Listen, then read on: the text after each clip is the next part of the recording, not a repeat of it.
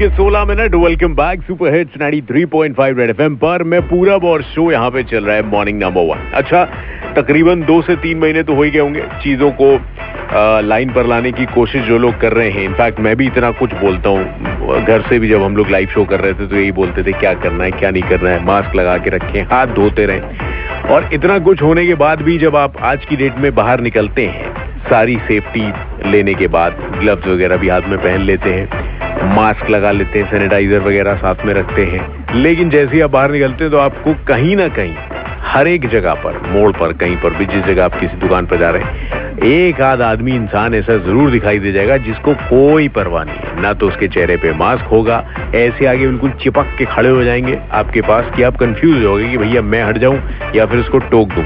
तो मेरे सामने तो सिचुएशन ऐसी कई बार आती है। आपके सामने जब ऐसी सिचुएशन आती है तो यार आप क्या करते हो?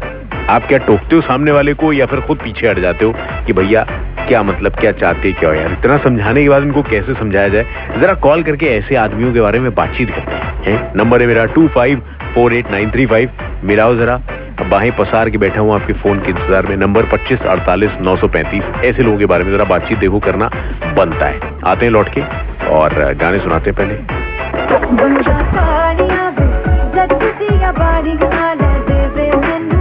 सुपर हिट्स 93.5 रेड एफएम पर बजाते रहो। गुड मॉर्निंग कई बार सच हमारी कल्पना से भी परे होता है।